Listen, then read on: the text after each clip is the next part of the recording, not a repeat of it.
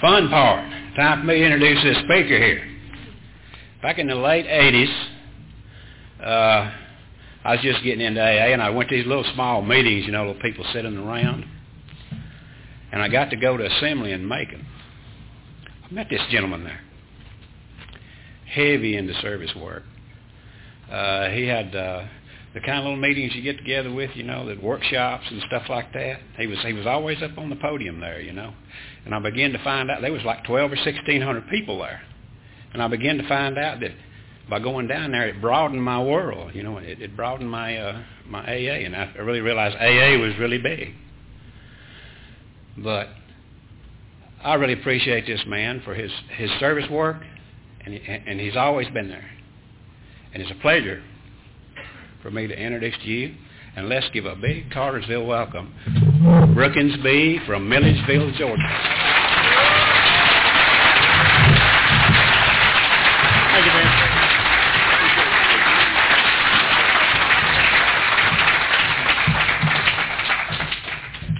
My name is Brookins Beck, and I'm from Milledgeville, Georgia.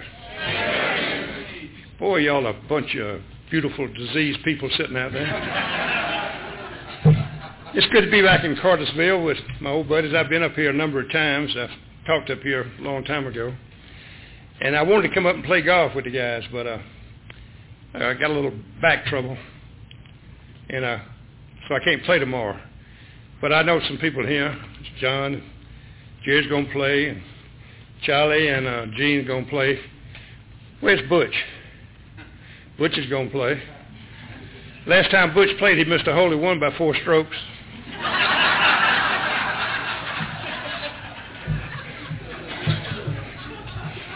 And I, I'm listening. I, I'm, I might as well tell you that I, I'm a member of the Baldwin County Group of Alcoholics Anonymous in Milledgeville, Georgia. We meet seven days a week, and if you're ever in Milledgeville, look us up. We'd be glad to have you. And my sobriety date is December 2nd, 1983. I never plan on staying sober this long. I just want to get that woman back in the house and get everything settled down. I can go back doing what I want to do. Thank God it didn't turn out that way. I just, I'm just proud to be here. And uh, where's Paul? Paul G. Is he back there anywhere? They tell me he's got 40-something years of sobriety. Yeah. He's so damn dry, he's a fire hazard.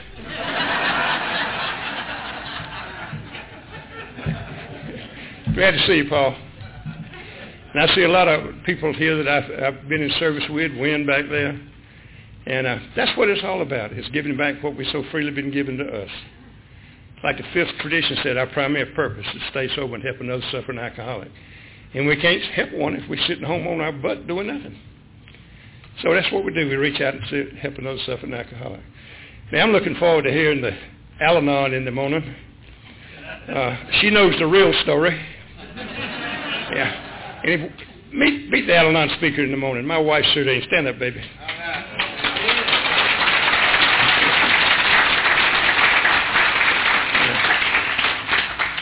Now I'm going to explain to you right now. Uh, she is my first and third wife, and I'm wait a minute. I'm her first and fourth husband. Y'all keep it up. You need a scorecard. and I get into all that after a while, and I'm looking forward to hearing uh, Julia in, the, in Sunday morning, and uh, and uh, Paul tomorrow night's going to speak with us. He's from Ohio. He, he's he's one of them Yankees. And, and uh, y'all know what a a damn Yankee is, don't you? That's a that's a Yankee that comes down and stays. oh, we're glad to have y'all down here. I was telling Julia a while ago, you know, I love the way these southern women talk. They talk so slow by the time they say I'm not that kind of girl, a lot of times they are. Yeah. And I, lo- I love what y'all doing in that laugh. That's what this whole thing is about, right? It's having fun. If you're not having fun in Alcoholics Anonymous, you're not doing something right. And there's one sentence in our big book on page 132. It's right in the middle of the page. There's 16 lines above it, 16 lines below it, and two little words on each side of it. And that sentence says, we absolutely insist on enjoying life. And I'm enjoying life now. I'm living with the woman that I have loved all my life, almost all. For 63 years now. We've been associated off and on, and I'll get into that later on. Uh,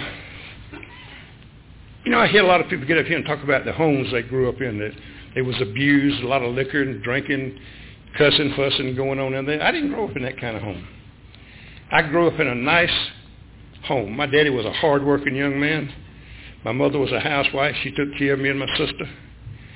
And uh, we didn't have all that, that abuse and stuff in, the, in, in our home life. And I don't know why, why I'm like I am tonight. I don't know why I'm an alcoholic. My sister's not.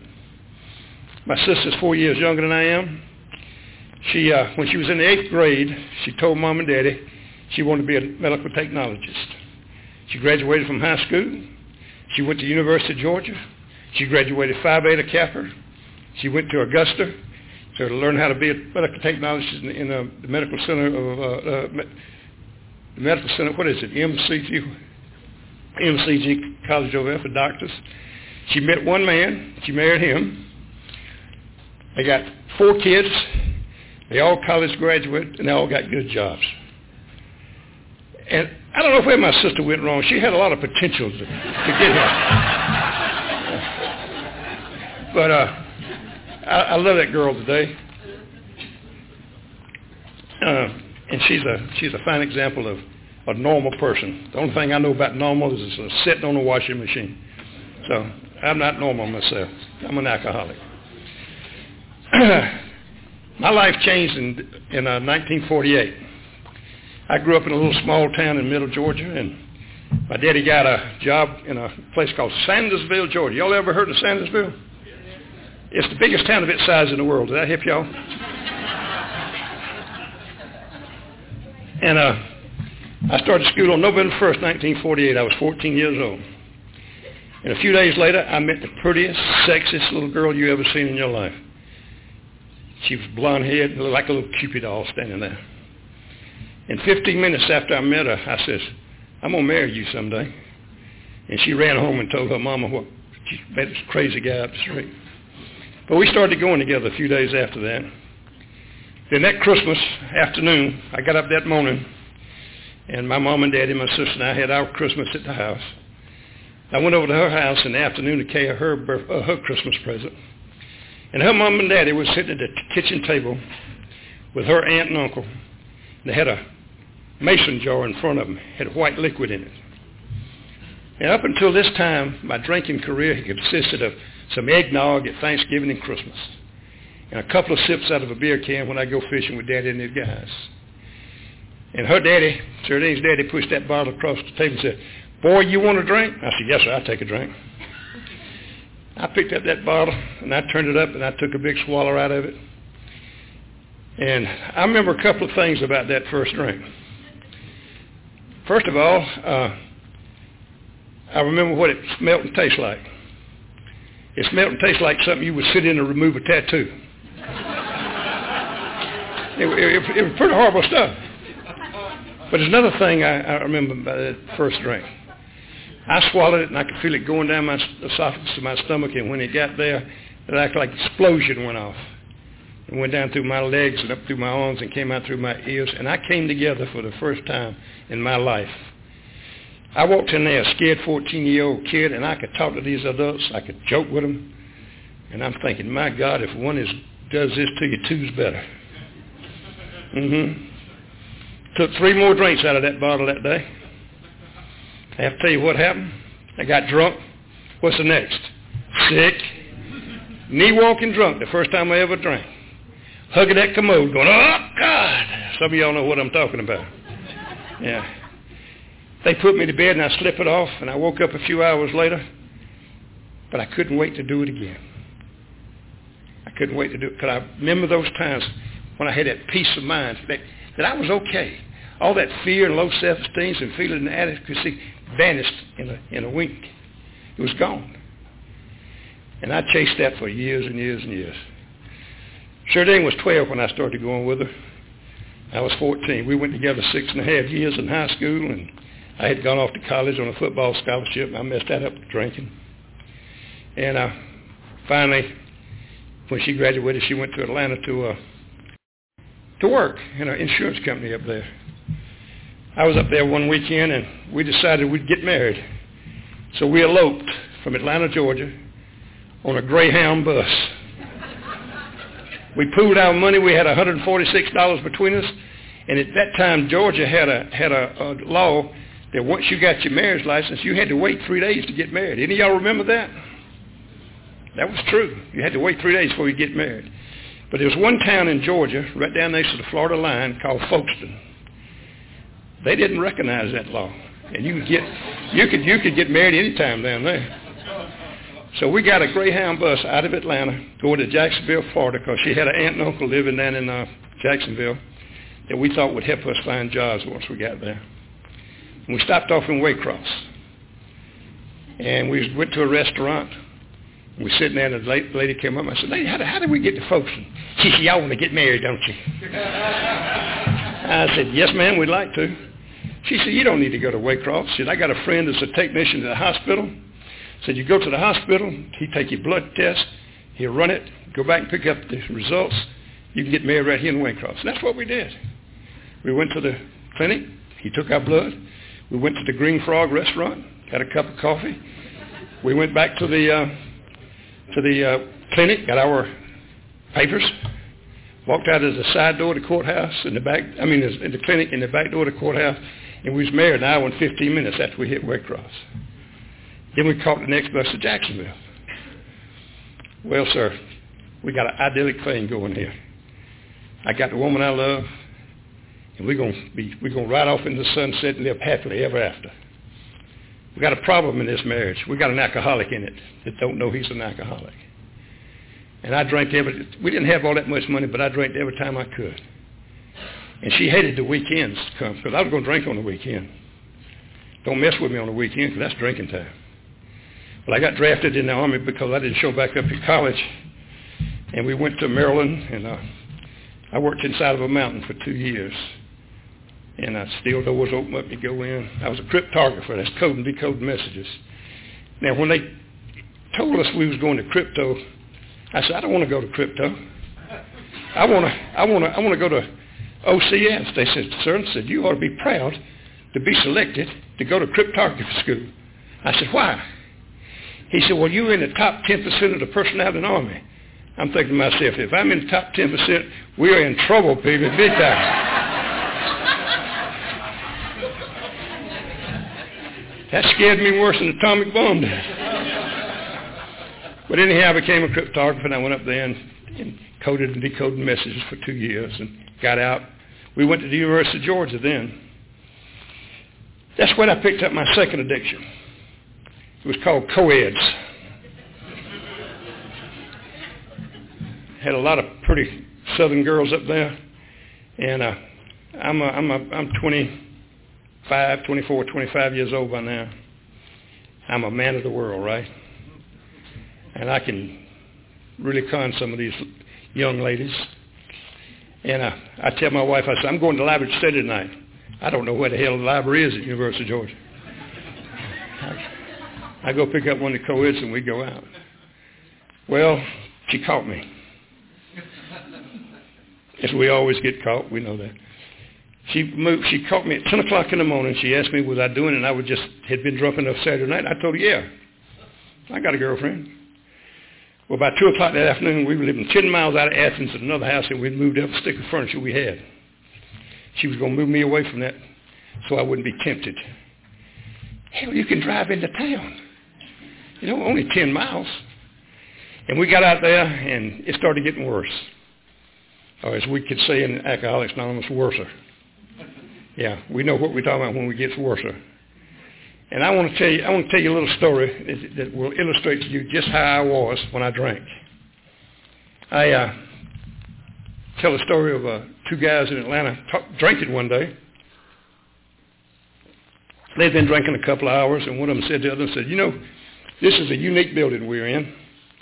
Said it's 22 stories tall because the contour of the building and the air currents coming down the street said you can get up on top of this building and you jump off. You get down about the fourth floor, said to pick you up and sit you down right where you jumped off. the second guy said, you crazy. She said, come on, I'll show you. So these, so these two guys go to the top of this two-story building. The first guy said, watch me. And he sails off. He gets down about the fourth floor, comes out, sits down. Prettiest thing you ever seen right where he jumped off. Second guy kind of rubbed his eyes. I don't believe I saw that. First guy said, you do it. He said, no, you do it one more time. Let me be sure I think I saw what I think I saw. he said, well, watch me. Sails off again. Fourth floor, comes back, says, that's the prettiest thing you ever seen. He said, I've done it twice. You go ahead and do it. Second guy decided he'd jump off that 22-story building. He jumps off and spat right on the sidewalk. He went made a mess down there. First guy goes back to the bar and bellies up to the bar. Bartender comes in and sets a drink down in front of him, looks at him and says, you know Superman, so you're a son of a bitch when you drink.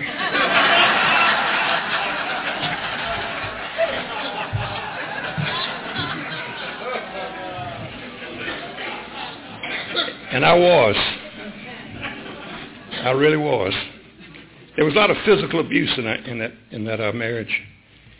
I never hit her first, but she'd always slap me or knock a drink out of my hand or something, knowing she's going to get hit.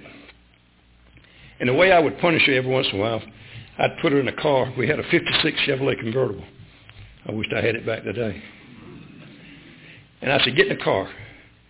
Hey, I come to find out that's the first step in Alcoholics Anonymous. Get in the car. but I tell her to get in the car, and uh, she knew what was going to happen. I was going to take her for a ride down through the highway, spin out in the roads, ride through the woods. I, I, I, I had no fear when I had my liquor in me. And one night she'd done something I didn't like, and she loved loved violence. She still has a bunch of at the house now. She raises them and all that. And so I took her violence and I put them in the floor and I stomped them. I told her, get in the car. And I went out the door and she slammed the door, night latch caught. I turned around and busted the glass out with my left hand and reached in with my right hand under the night latch. She had ran in the bedroom and grabbed a single barrel 12 gauge shotgun. And she's standing 28 foot across that living room. I know how far it was because I measured it later on. And she had that gun cocked and pointed at me. But I got my courage in me tonight. I walk up to that gun barrel and sticking right there. And she's standing there shaking and crying. Don't know what I'm fixing to do. And I look her in the eye. And I said, pull the trigger or either put the gun down. As soon as she let me have the gun, I slapped her and said, next time you pull the trigger. And then we went to the hospital, had my hand sewed up where I'd cut it pretty badly. A few weeks later, a few months later, we don't know the timeline on all this. It's kind of blur, but maybe a month or so later, she got courage enough to leave me. And she took off. And thank God she did. Because, see, this is the woman I love more than anything in the world. And I used to tell her, if you leave me, I'll hunt you down and kill you. Ain't that love? Ain't that sick? I was a sick puppy, and I didn't know it. I didn't know how sick I was. Well, she left me, and uh, I went to see her one time after that at her daddy's house. I took one look at her, and I knew it wasn't any use to try to put this thing back together. I could see the distrust, the hate, and all in her eyes. I never bothered again. But if she was up here like she would be in the morning, she'd tell you she slept with a gun under her pillow for two years, afraid I might knock on her door at any time and not knowing what I might do. Well, you know what I did? I quit drinking. By God, I show her it ain't the damn liquor caused us to get divorced. I put the plug in the jug for five and a half years. I didn't drink another drop of nothing with alcohol in it. I finally meet another woman, and um, Betty and I get, get married. She already had a son by a previous marriage. And uh, Betty and I had a formal wedding. It was white shotguns. and uh, we got married and had a son. And well, a few months later, she comes home from the doctor. She said, I'm pregnant again. And there's 18 months difference between my son and my daughter. And Teresa was born, and uh, I adopted Troy, the oldest boy of my previous marriage. I'm not drinking. I'm doing this sober. I sober. No. I'm doing this without drinking, I'll put it that way. And uh, after five and a half years, I moved up in my company, making more money than I'd ever thought I'd ever make, traveling around 13, uh, 13 states, calling on paper mills and paint companies and rubber companies, making good money. Well, I thought one day at, at a convention, I damn alcoholic. Or she used to call me alcoholic. And I'd say, no, I'm not. But anyhow, I started back drinking. Three years later, Betty divorced me because she was tired of my crap. Everything came back, except it came back worse than it was when she divorced me. I quit drinking again. About 19 months. I come to find out my problem wasn't quitting. My problem was I couldn't stop starting again. And I think the reason I could put the plug in the jug for a few months or, years and stuff like that, I always knew there was a drink down the road. And after Serta and I got back together, and I'm on my best behavior when we started dating back, she's coming off her third divorce. And I, I called her. I knew we kept in touch with each other all through those years that she was married to somebody else and I was married to Betty and, and all that. I'd call her a couple, three times a year and talk to her. And she'd answer the phone. I said, what you doing? Why are you calling me? I said, because I love you. And she said, well, he's outside walking the dog. I can't talk long or something like that. And we'd talk a few minutes and hang up. And then uh, I was in Atlanta one uh, one day, and I called her at work. I said, let's have coffee. So we, we met and had coffee at a restaurant. A few months later, I was in Atlanta. I called her at work. I said, have lunch with me. She said, okay. I said, you named the place, and she did, the most expensive place in Atlanta. and we met for lunch, and we sitting there having a beer. I said, when did you leave Bruce? She said, I hadn't left him. I said, you're a liar. She said, how do you know I left him? I said, only him and I and my mom and daddy know I've left him. I said, it's very simple, sir. My mom and daddy and her mom and daddy only live four houses apart. but the, what gave it away was, for the last two weekends in a row, she was home in her own personal car.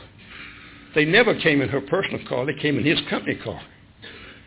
So I knew there was something going on. And she said, yeah, I, I, I've left Bruce.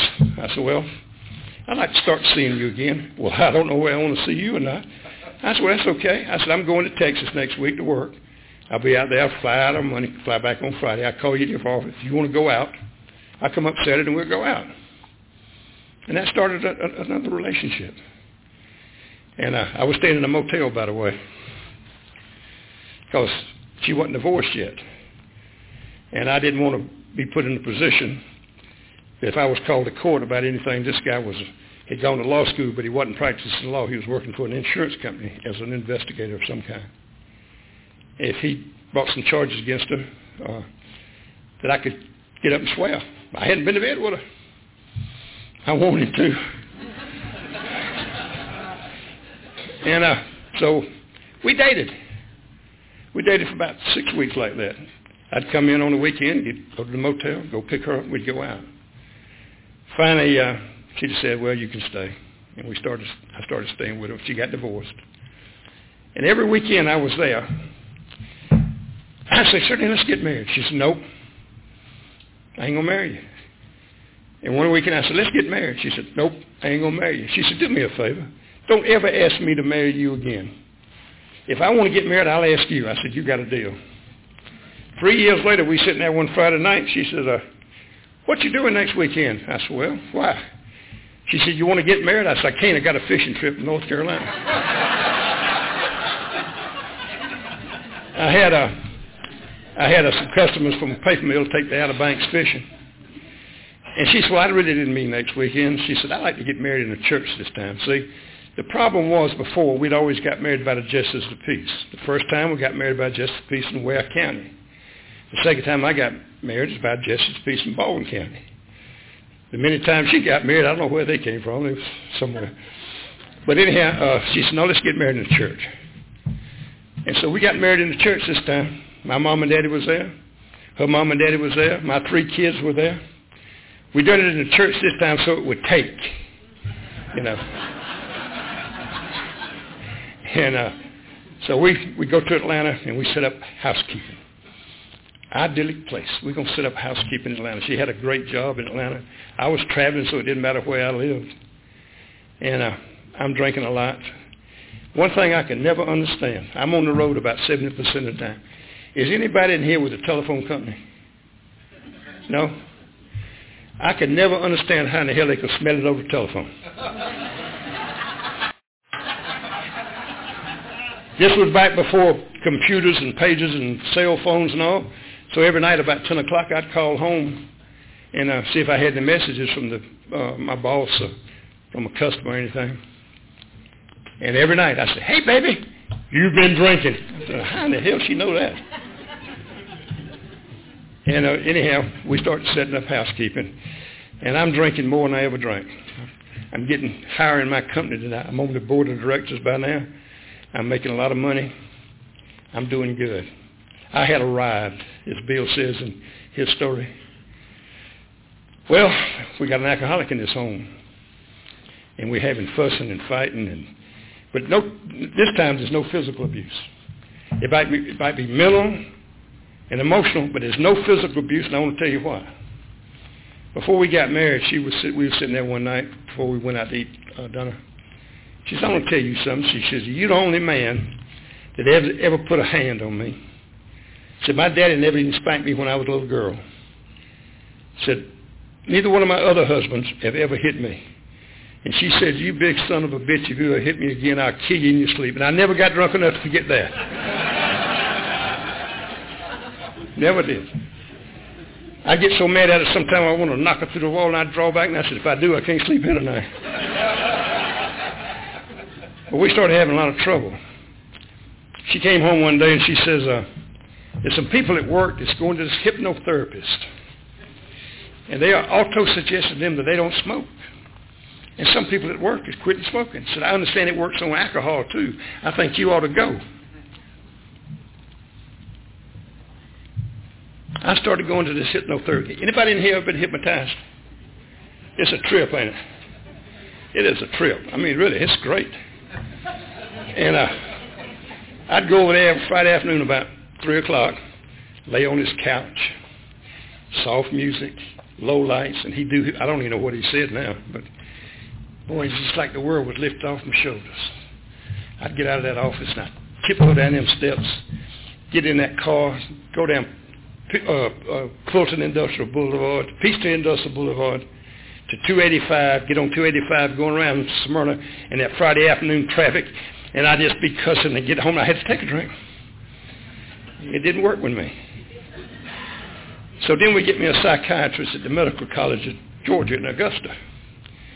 And I go over there, and I got teed off at her right away.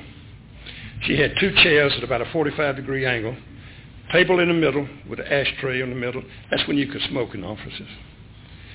And uh, she didn't have a couch. I had never seen a psychiatrist without a couch. Y'all, that, that kind of teed me off right there.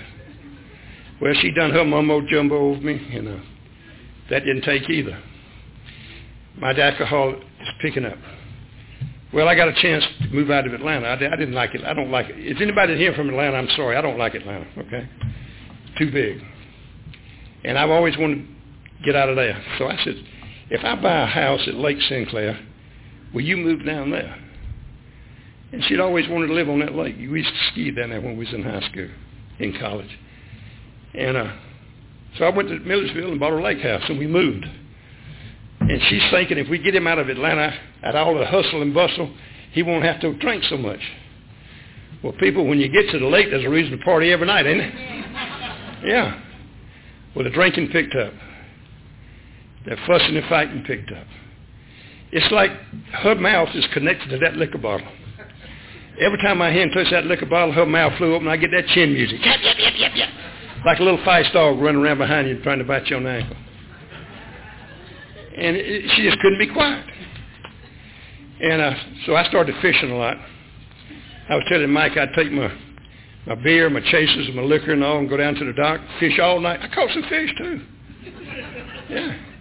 And uh, so I'd, I'd done a lot of fishing at night. And it got so bad one night.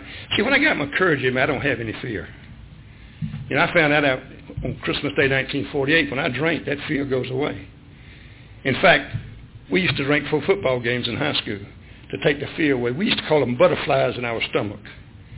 Is that what y'all call it? Euphemism for fear? Butterflies in the stomach? Yeah.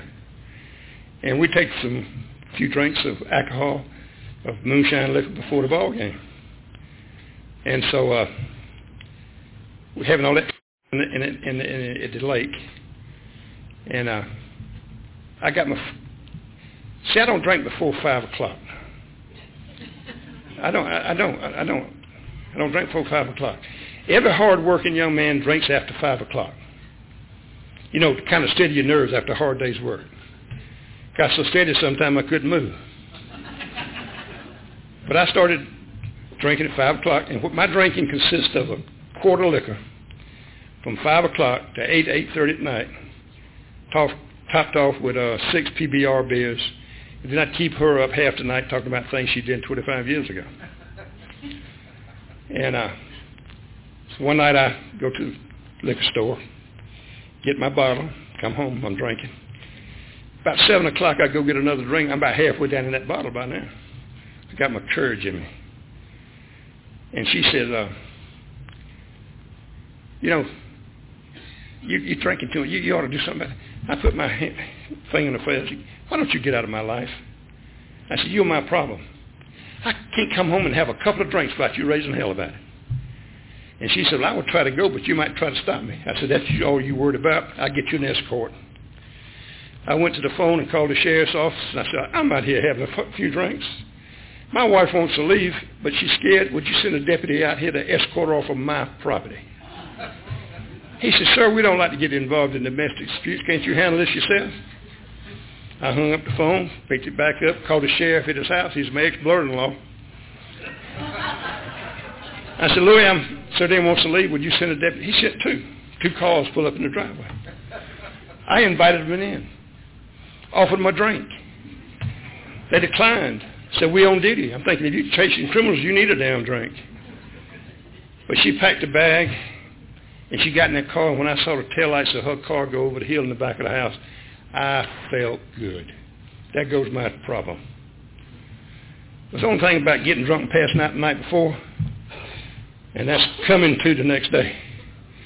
You know, most normal people wake up. Not an alcoholic. Come to. Looks like a damn dog on the expressway at rush hour. So I came to the next morning and I said, you have messed up big time, man. You have sent your keeper away. So I called her. I knew where she'd be. She was our best friends in Atlanta. I called her, and she didn't want to talk to me, but Beverly made her talk to me. And I said, uh, this wasn't the first time she left, but other times I'd always been able to talk her into coming back. I started, what can I do to get you to come back? She said, I ain't coming back. I said, well, what can I really do to make you come back? She said, you need some professional help. Now, people, don't ever ask this next question unless you want to answer. Because they got the answer for you. I said, do you know where I can get this help? Hell, she knew. She had been talking to people about my behavior, and one man in particular, and she gave me this guy's name.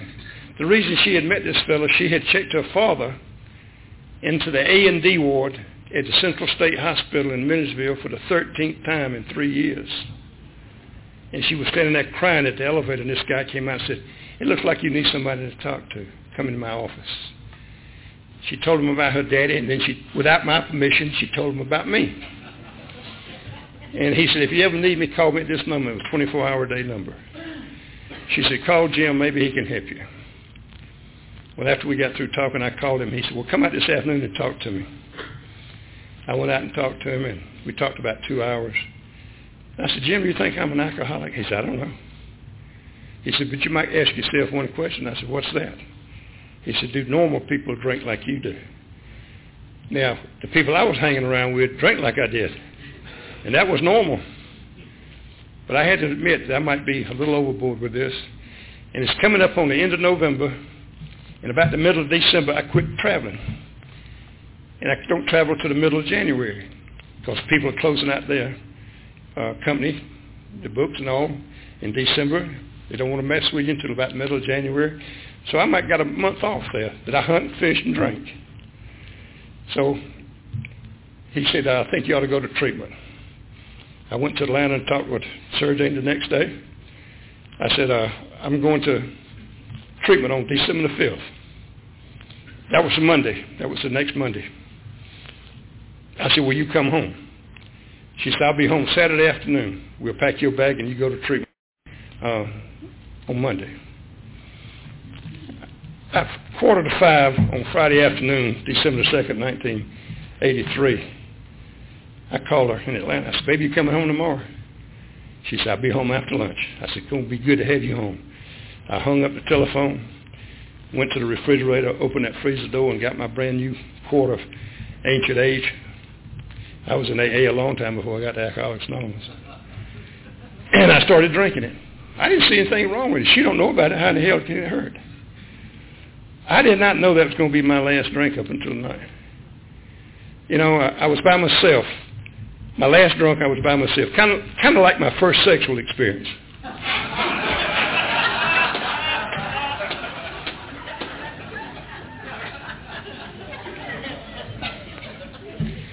and I went to treatment on Monday. I went to my I was on the board of directors. We had a directors meeting on Monday, and after that, they took me to treatment.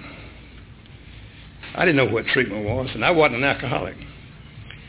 But I tell you what got me into the program of Alcoholics Anonymous. What woke me up to the fact that I had a problem. That night when we got there, the counselor took me down to detox. I was sober, but everybody had to spend one night in detox, at least one night in detox. They took her up to the office in Beverly Sir Dane sitting there. He said, Sir Dane, do me a favor. Write me a letter and let me know a few things about Brookins, how he behaved when he's drinking. Try to be as specific as you can. Name times and dates and places, what was said, what was done, the outcome of all this. So let me know a little bit about him. Well, every day from 2 to 4 we had group therapy. And Ken would reach down in his book every once in a while and put out a letter said, Mike, you want to read a letter from your wife? And Mike would read it. It'd be a, it'd be a letter. Just a, just a letter. Next day he might pull out a letter. Say, Joe, you want to read a letter from your wife? I kind of suspected I was going to get a letter. One day he reaches down and he pulls out this envelope and it's that long. And it's that thick. It's 16 legal pages front and back, people. And I had to read that jewel in front of everybody in that room. I cussed and cried and ran out of the room, and Ken would pull me back in and said, finish your letter. And after that was over that afternoon, I went and sat on my bed, and I said, man, you got one hell of a problem. So I think that's the reason we have to write this fourth step down. We can see it in its entirety, what's wrong with us. If we talk about something, we can only have one thought in our brain at a time, one, one thought. But when it's laid there in front of you, and you can see it, it has a more profound impact on you. And it had an impact on me that day. I said, now what are we going to do about this, Ken? He said, we got a program called Alcoholics Anonymous. If you work those steps and do what they tell you to do, you're going to change. He said, what you got to change is the way you think, feel, and believe. I said, Ken, how much am I thinking if I got to change? He said, well, we start with all of you. You got any good, we'll let you know. So I started doing these steps, trying to change. I had a sponsor when I got back to Milledgeville. And they told me when I was in that treatment center, says, think about your past. So just sit down and think about what you've done in the past. Said your past is the greatest indicator of what your future is going to be like unless you have a profound change in the way you think, feel, and believe.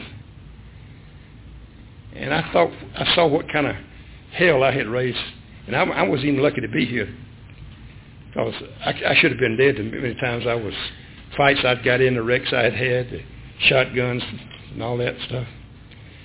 And I said, by God, we're going to try to do this thing. I came back to Milledgeville and had a sponsor when I got there. And me and him started working together a little bit. But I done step 1 and 12. I'm an alcoholic. I'm going to save a damn drunk in Milledgeville, Georgia. That didn't work too good. Well, Mr. Ed died about a year after that, I got another sponsor, and he started putting me through the steps. We started doing, you know, the first two steps you don't take. If you read the 12 and 12, in step three it says, the first two steps we've been engaged in reflection. We think about what we've done. We have to be convinced that we are alcoholic and our lives unmanageable. And then a power greater than ourselves is going to restore us to sanity.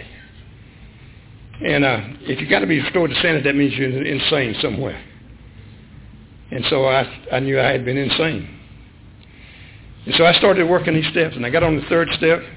It says, we made a decision to turn our will and our lives over to care God as we understood him. If I could take that step 100% right then, I wouldn't miss the steps, I don't think. What I think I'm making a decision to do is to work step four, five, six, seven, eight, nine, so I'll be able to turn my will and my life over to God. What is my will and what is my life? My will is my thinking, and my life is the everyday actions. So what I'm doing is turning my thinking and my actions over to God and let him direct me. I can't think my way into sober living. I got to live my way into sober thinking. Y'all heard this before. Y'all you know your sponsors told you all this. But you know, that's the reason I go to a lot of meetings. I have to be reminded of what I am because I got a good forgetter. I can get real forget real quickly what I am. And uh, I have to be reminded all the time. And I go to meetings and I hear people talk and I'm I hadn't had a desire to drink in years. It's been removed just like it promises in step 10. That this problem will be removed from us.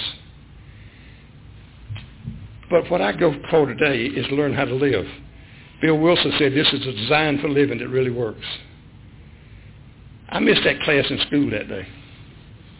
And I'm still trying to learn how to live and to be happy, joyous, and free, just like my God wants me to be. It ain't that way all the time. And I, I done a, finally done a four step. I had that four step in the back of my briefcase, and I might be in Houston, in Miami, or in Richmond, Virginia, somewhere, and I'd take it out and I'd write a few things on it. And we in a we in a big book study one night. We on the fourth and fifth step. Of course, you know I'm always want to be the big shot and know everything. And uh, I'm telling everybody in that room how to work the fourth and fifth step. The guy wasn't my sponsor at the time, but he became my sponsor after that. He looked at me and he said, well, have you done a fourth and fifth step? I said, no, but I'm working on it. I went home that night and I finished that fourth step. And I went to my sponsor at the Times office the next morning in Macon. I said, Tommy, I finished my fourth step last night. I said, if you got any time the next couple of weeks, I'll read it to you. He said, put on a coffee pot. I'll be there at 2 o'clock this afternoon. I wasn't ready. I thought I might have to do some editing on that thing, you know. But he came and I read that thing to it. I had 64 pages of crap, and that's what it was, all that crap I had done all my life.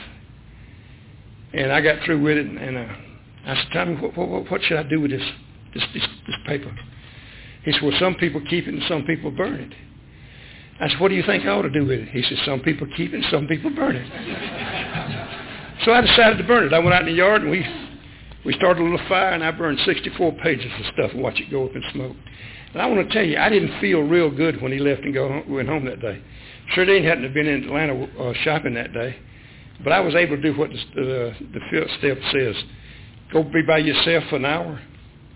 Think about what you have done. Take this book down and read the first five proposals. And if you think you have done a good fifth step, go to step six. And I was able to do that.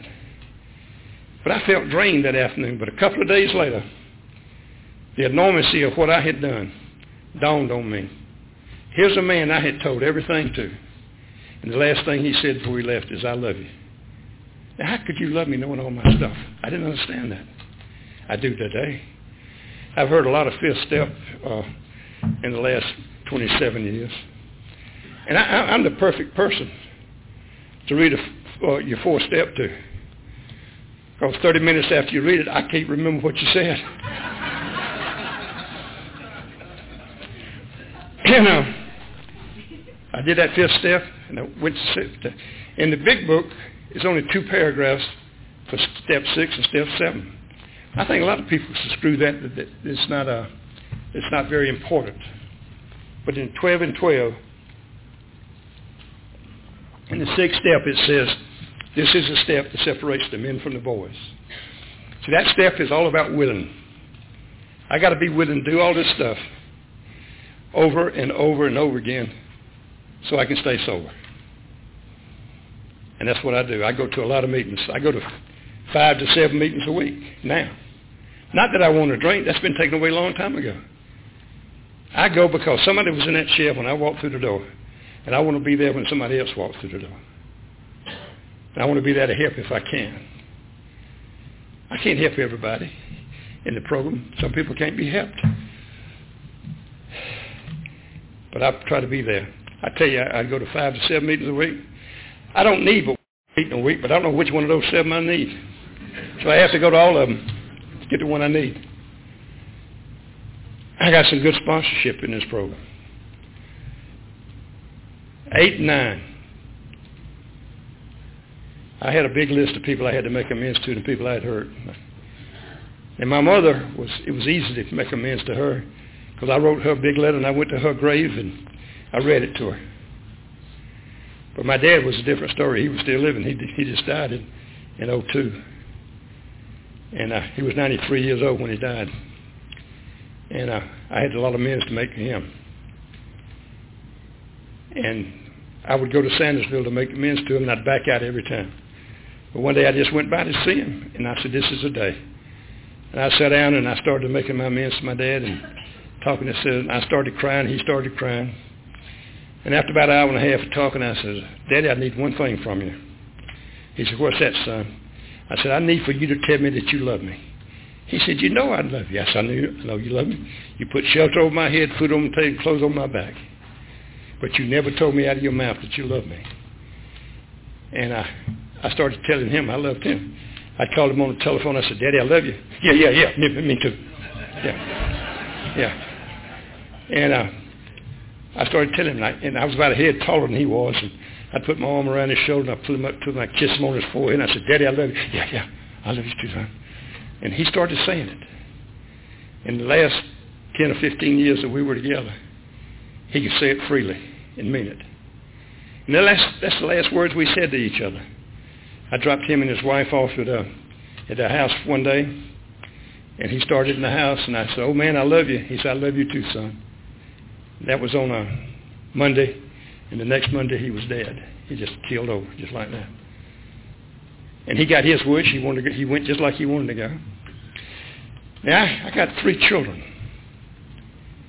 And uh, when I got in this program, and that's the second step through me, came to believe that a power greater than myself can restore my sanity. To get God stuff in here. I don't want to have any. God has never done a damn thing for me. All those 911 prayers I sent up, sent up, and he's never answered any of them. I said, uh, I don't want to have anything to do with this God thing. They said, you believe there's a power greater than yourself? Well, I had thought back to a couple of times at a New Year's Eve dance when 84 or uh, 54 was going out and 55 was coming in. We was at a New Year's Eve dance. And I thought this guy was making eyes at my wife, and I, I confronted him with it. Well, he had three buddies with him. And those three brothers and him jumped on me, and everywhere I looked, there was a damn fist. and I run my head in that fist a few times, and they throwed me out the front door. That was a power greater than me. I've, I've been a, in a few fights. That shotgun was a power greater than me. And uh, finally I said, yeah, I believe there's a power there somewhere. I don't know where he wants to have anything to do with me now. They said, work the steps and you'll find him. And I started working steps. And they said, you know, you get to choose your power, your own, your high power. Just like Ebby told Bill Wilson that day on Clinton Avenue in Brooklyn. You get to choose your own God. They said, if you could choose your God, how would you like for him to be? I said, well, if I could choose my God, I'd like for him to be kind, loving, forgiving, understanding, want the best for me. He said, why don't you pray to that God? I said, what about the preacher used to pound that podium upon the thing said, if you think about it, go on ahead. If you do it, you're going to hell. God's going to get you for that.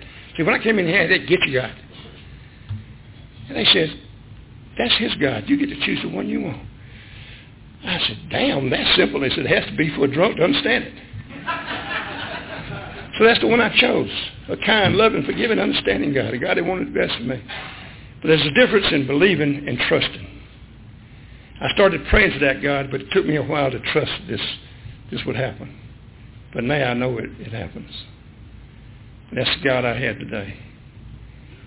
I uh, had those three children, and all of them were alcoholic and drug addicts. The oldest boy, the one I adopted, we put him in treatment and in uh, halfway houses, and he went to jail a few times, and he wouldn't stop drinking. Daddy, AA won't work for me. I said, no, Troy. AA won't work for you. You've got to work for it. Go to meetings, work the steps, get a sponsor. He wouldn't do it. He was living the last five years of his life. He was living with my ex-wife. Hadn't worked, drinking, drugging. She went to wake him up one morning, and he was 43 years old, and he had died in his sleep from alcoholism. Got a son, another son. He's uh, 47 now, and he's been to all kind of halfway houses. He's been to jail. He's been to treatment centers. He's been to prison, and he won't go to AA. And he's living with his mother. He hadn't worked in about 10 years. My ex-wife has certainly has been trying to get her to go to Al-Anon for at least 25 years. And she hadn't made a meeting yet. They my children. I got to help them. She don't understand that she can love them to death. And it's what she is doing. And I don't know how you how you fight that. Hey, we don't fight it. We just have to accept this is the way it is with them. Now I got a daughter. She's 45 now. She's in the program. And she needs it just like I need it. And uh, on uh, December the 5th of 09, I was down at uh, Callaway Gardens at a thing called uh, Woodstock. Uh, huh? Yeah, Woodstock of the South. I was sitting there talking with Tom Iverson. A lot of y'all know him. We was having done a little place called Crickets. I got a telephone call from my daughter. She says, uh, she says, uh, there was a wreck a while ago, and my daughter's dead, my granddaughter, her daughter. She was hit by a drunk driver and killed. 21 years old. Beautiful blonde hair. She just she was just slim, trim. She wanted to be a model at one time. She could have been if she'd have worked for it. They say she's not even going to grow up. She, she's dead. Uh, at the same intersection, it's out in the country, about, oh, I don't know, two weeks ago, my daughter was coming to town. She had her daughter in the car. And a guy ran the same stop sign, and she T-boned this car. And uh, there was two women in the front seat, two babies in the back. One was three months old, one was three years old. The three-month-old baby got killed because this woman ran the stop sign at the same place my granddaughter got killed. Out in the country, in the middle of nowhere. These things are tragedies. Stuff happens.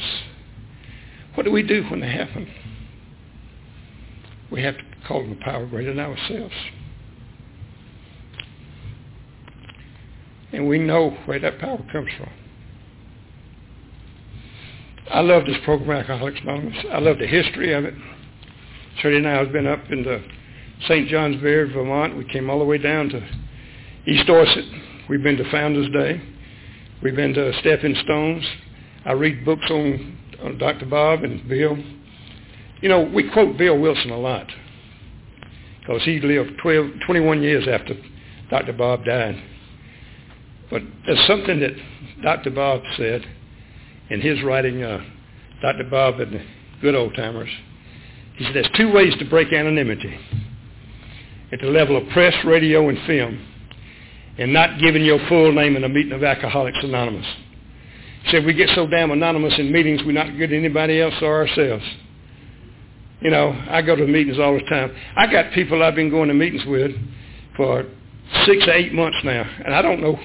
I couldn't get in touch with them if I had to. They're Jim or Bob or Joe or Myrtle or something. They never give the last name. It tells us plainly where to break anonymity. At the level of press, radio, and film, we don't do that. We don't have any anonymity within here. That's the way I see it. That's the way Dr. Bob sees it. And I always give my full name wherever I'm at. Now, I've done radio commercials on, uh, not commercial, but a radio program on alcoholism. Me and a friend of mine, we went to the radio station. We done it just like it came out of the PICPC book. And we, I had to use another name. Because you see, where I live, there's a lot of people with, with Brookins. There's a lot of people with Beck. And a lot of times when I'm telling people my name is Brookins Beck, they think I'm double talking them or something. But my mother was a Brookins. She married a Beck, and they named me Brookins Beck, so I use my first name. At that radio station, I used my first name, which is Claude. Because if I'd have used Brookins, everybody in town would have known who in the hell it was. Hal used his first name. And we did. We are supposed to get the meeting out to that what we do, what we do, what is our primary purpose? Is to stay sober and help another suffering alcoholic. But I can't do it if I'm anonymous. We want people to know where the program is and what we do and what we don't do. It's very important to do, tell them what we don't do. We're not doctors or lending institutions or housing authorities and stuff like that. Now we have a, in Georgia, I don't know where you have it in other states or not, but we have private probation. They call it a JAG alternative something. And they've asked me to come down sometime and talk to the, to the people that own probation. Well, there's uh, about three or four people that goes in at the time, and every one of us has lost somebody in a tragic accident or something but because of drinking. And the first time I went, and I had a picture of my granddaughter, and I told them about what happened. And uh, I started to leave that night after it was all over. They handed me an envelope. I thought it was just a thank you card, and I put it in my pocket. And I got home and I opened it up, and there was money in there. The next morning I went back. I said, I can't take your money. They said, well, we did it. I said, no, I can't talk about something that saved my life and my sanity and my marriage and take money for doing it. I said, I just won't do it. I gave the money back. The second time I went, the lady says, will you take the money? I said, no. The third time I went, the guy says, you don't take the money, do you? I said, no. but they paid him to come in. I won't take that. I can't take money for something that saved my life and, and saved the lives of so many people. And our primary purpose is to stay sober and help another suffering alcoholic. I'm staying sober tonight. Night's Friday night. It's, it's five minutes after nine. And I'm sober. In my right mind, I got my clothes on. What is it about us drunks that we get drunk, we don't take our clothes off? If I did that, the people would probably say, thank God for clothes. and I love alcohol, and I love you people. Y'all come down to Milledgeville and see us. You know, Milledgeville used to be the largest insane asylum in the world. It's not anymore. And I tell people they let us out sometimes. but it's a joy being here with y'all, and I hope y'all have a wonderful weekend like I'm planning on doing. Thank you for having me here.